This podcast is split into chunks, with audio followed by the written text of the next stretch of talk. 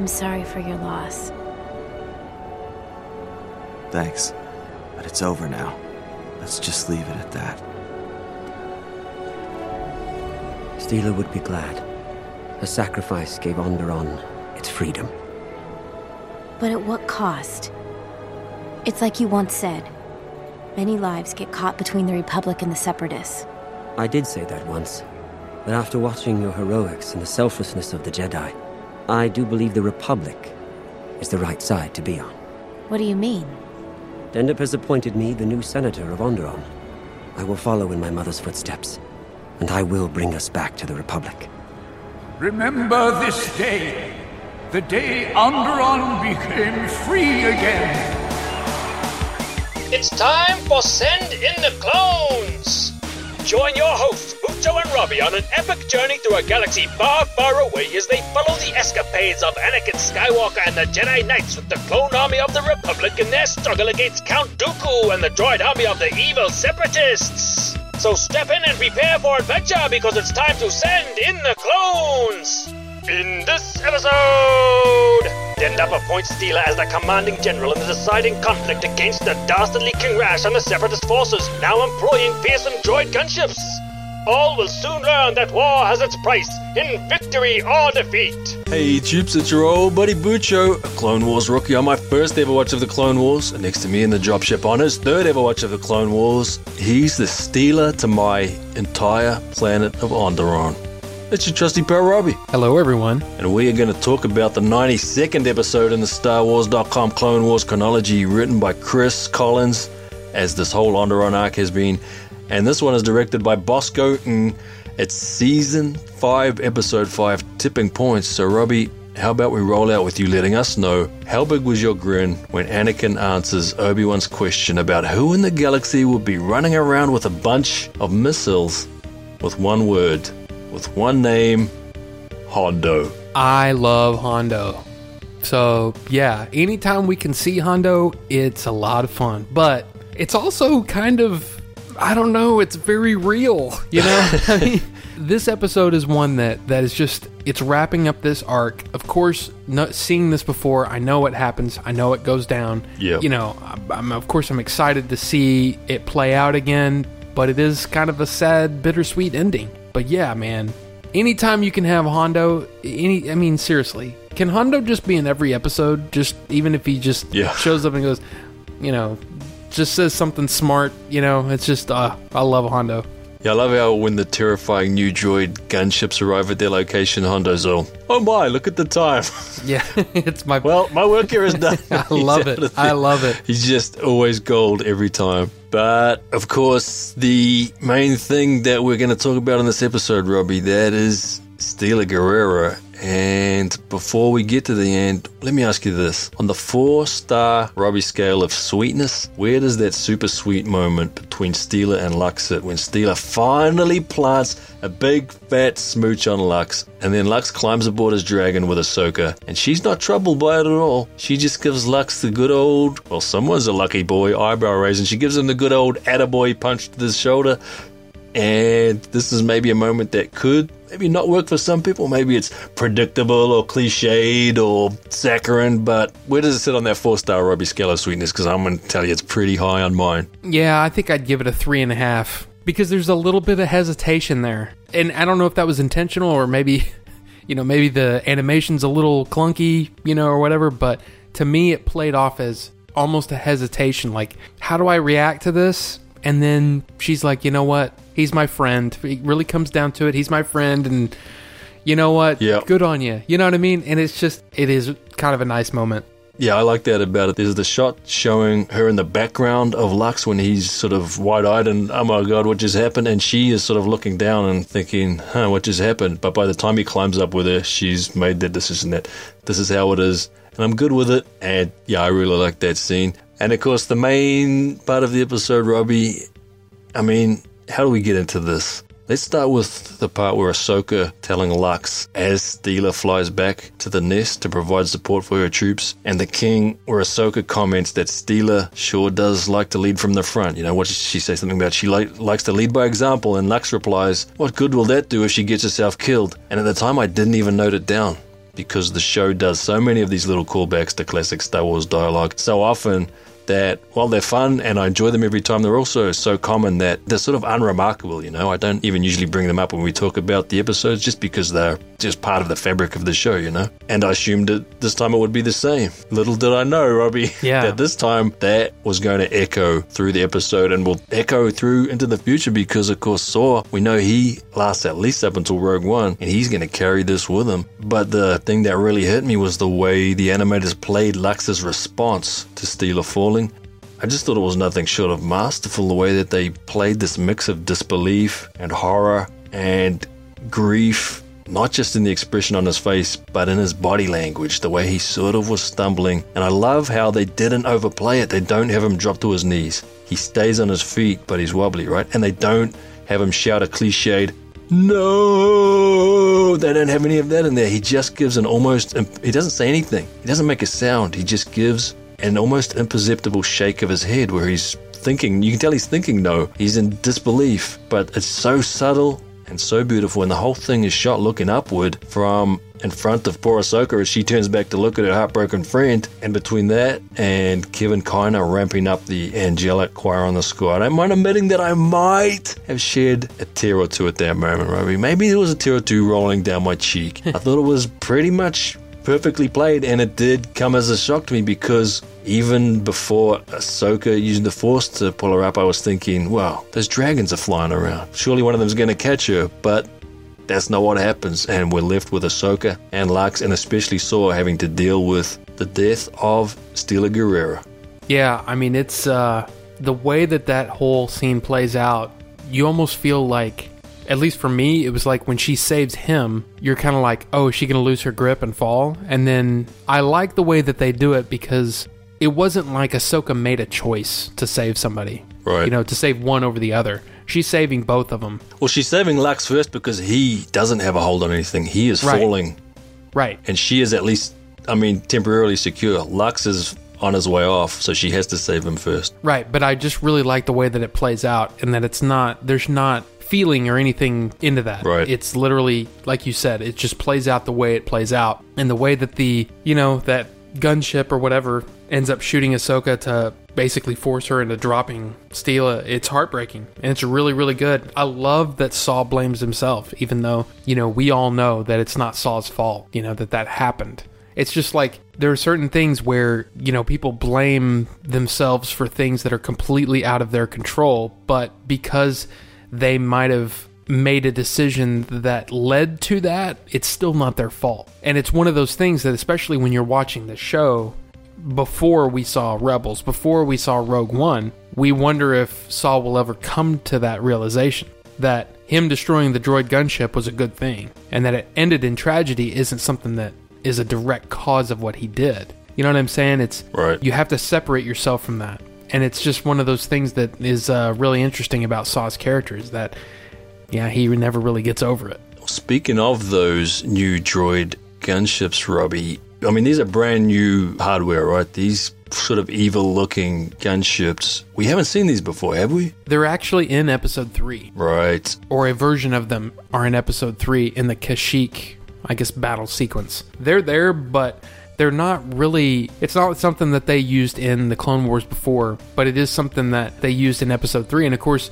It's uh, something we also see in, in the, the recent Mandalorian episodes too. So I, man, I gotta tell you, these are some of my favorite separatist ship designs. I just love this thing. I love the way that it really is just a big droid, but it also is so menacing looking, and I love, I guess, the rockets that they're shooting and the the trails that they use. It just, for some, I guess it just reminds me of. I, I don't. It's hard to say this without sounding strange or something, but I really, it's a, it's like beautiful violence. You know, those rockets, the way they go off, and the the smoke trails is just cool looking. You know, and I mean, Yeah. even though it, you almost harken back to some of those choppers they used in Vietnam. You know what I mean? It's hard to explain. It's really cool looking. Oh yeah, there is that old Truffaut saying. I think it's Truffaut says it right in the f- way that it's pretty much impossible to make an anti-war film because there is just something naturally thrilling about war. But one of the scenes in this episode you would think would pretty much qualify and that's the scene where the droid ship arrives at the Nest landing platform and it just lays waste to like a dozen rebel troops. It's so brutal. And of course, the scene doesn't just stop there. They have one of the commando droids shoot the last soldier in the shoulder, and then after he asks her to tell them where the king is and she defies them, she gets shot. I mean, off screen, we don't see the shot happen, but she gets shot down as well. But just the scene where that droid ship arrives and there's all of those rebels on that platform. I didn't count, but it looks like there's a dozen of them, and it just mows them down with almost impunity. I mean, the rebels don't get a single shot on the ship. We know these ships are basically impervious to laser fire, to blaster fire, and the commando droids don't get taken out. It was just a super brutal scene. Another note that I made was that when Anakin walks up to Hondo, one of Hondo's men is covering Anakin with a good old fork slingshot. Did you see that? He's got a I did. slingshot. I did. It's like what? Yeah. What are you gonna do? that scene was a lot more fun to me than watching all those rebels get mowed down so brutally. And another thing that I liked about the episode was Dooku's decision at the end to withdraw. And in some way, you could say, well, they need to wrap up the arc, so they need to conclude the conflict in some way. So it's just uh, convenient decision that Dooku makes, but I did think it also made plenty of sense from Dooku's point of view that, you know, he's maybe stretched across the galaxy, he's got a lot of wars to fight, and if this one is not going his way, maybe he needs his resources elsewhere at that time, and they'll come back and try at another point, but you know, I just like that we see this sort of pragmatic side of Dooku. He knows when to hold them and he knows when to fold them. Yep. I almost didn't want Kalani to just take out King Rash right there, you know, and I almost want to see the actual overthrowing Right. instead of, you know, basically them just being able to walk right back in and go, okay, well, I guess, I guess we're done. Yeah. You know, I don't know. I mean, I, I get what you're saying though. It's like, okay, he knows that the opposition is too strong at this point and there's just no reason to, to continue here. But it is kind of cool to see Dooku know, like you said, know when to fold him.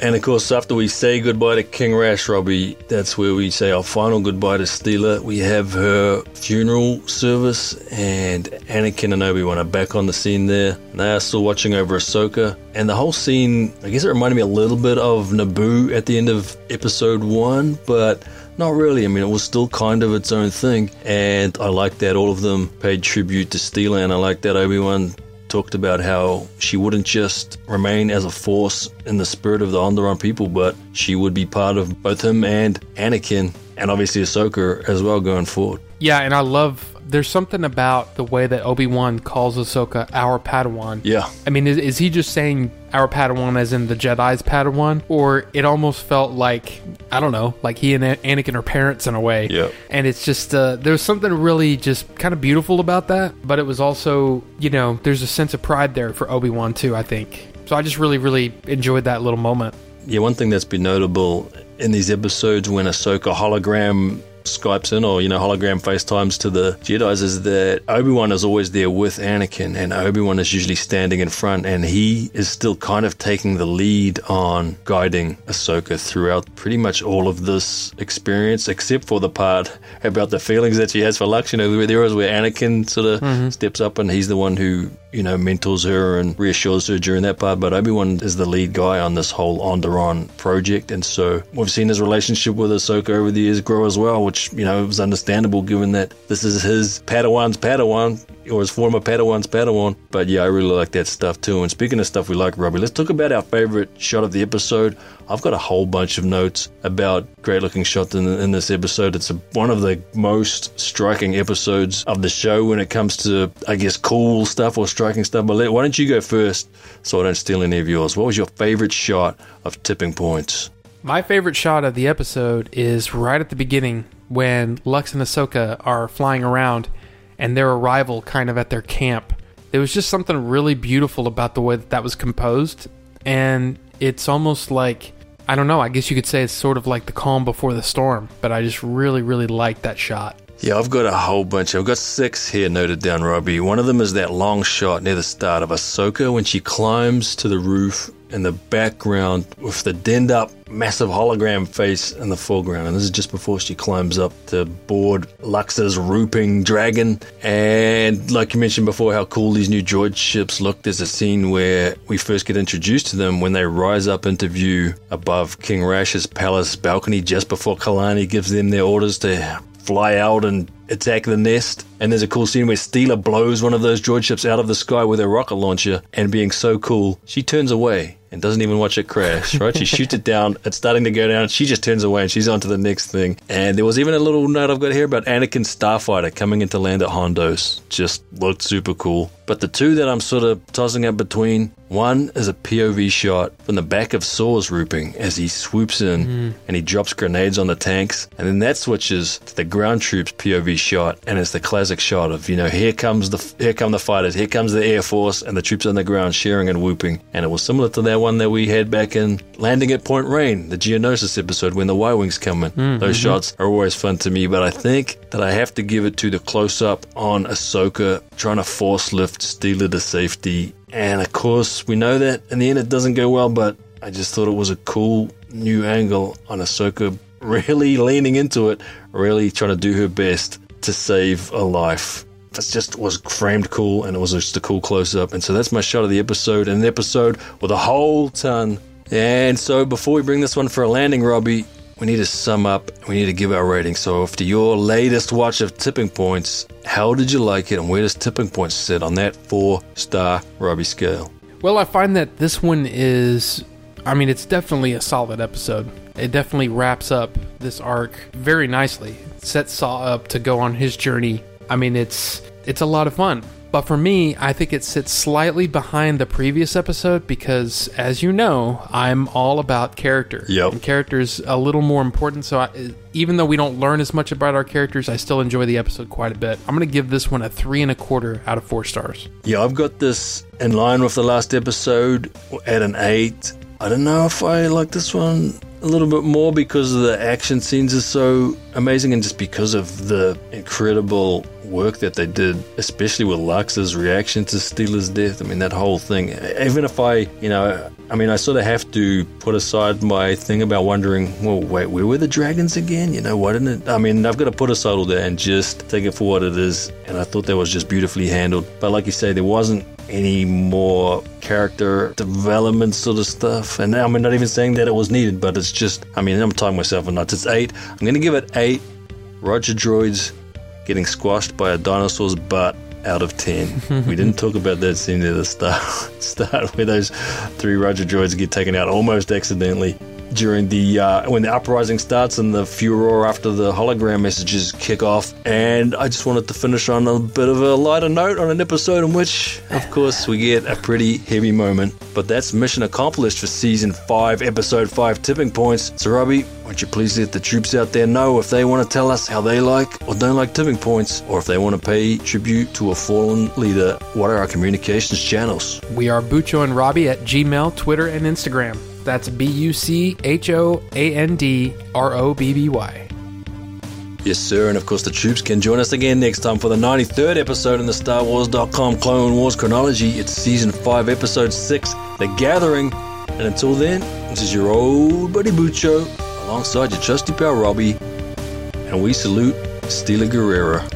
And we are out. Remember, you can support Send in the Clones for free simply by rating and reviewing the show on iTunes or any other podcast platform, and Bucho and Robbie will read the review on a future feedback episode. And speaking of feedback episodes, you can also send either a text or an audio message of 60 seconds or less to Bucho and Robbie at gmail.com. The Force will be with you always.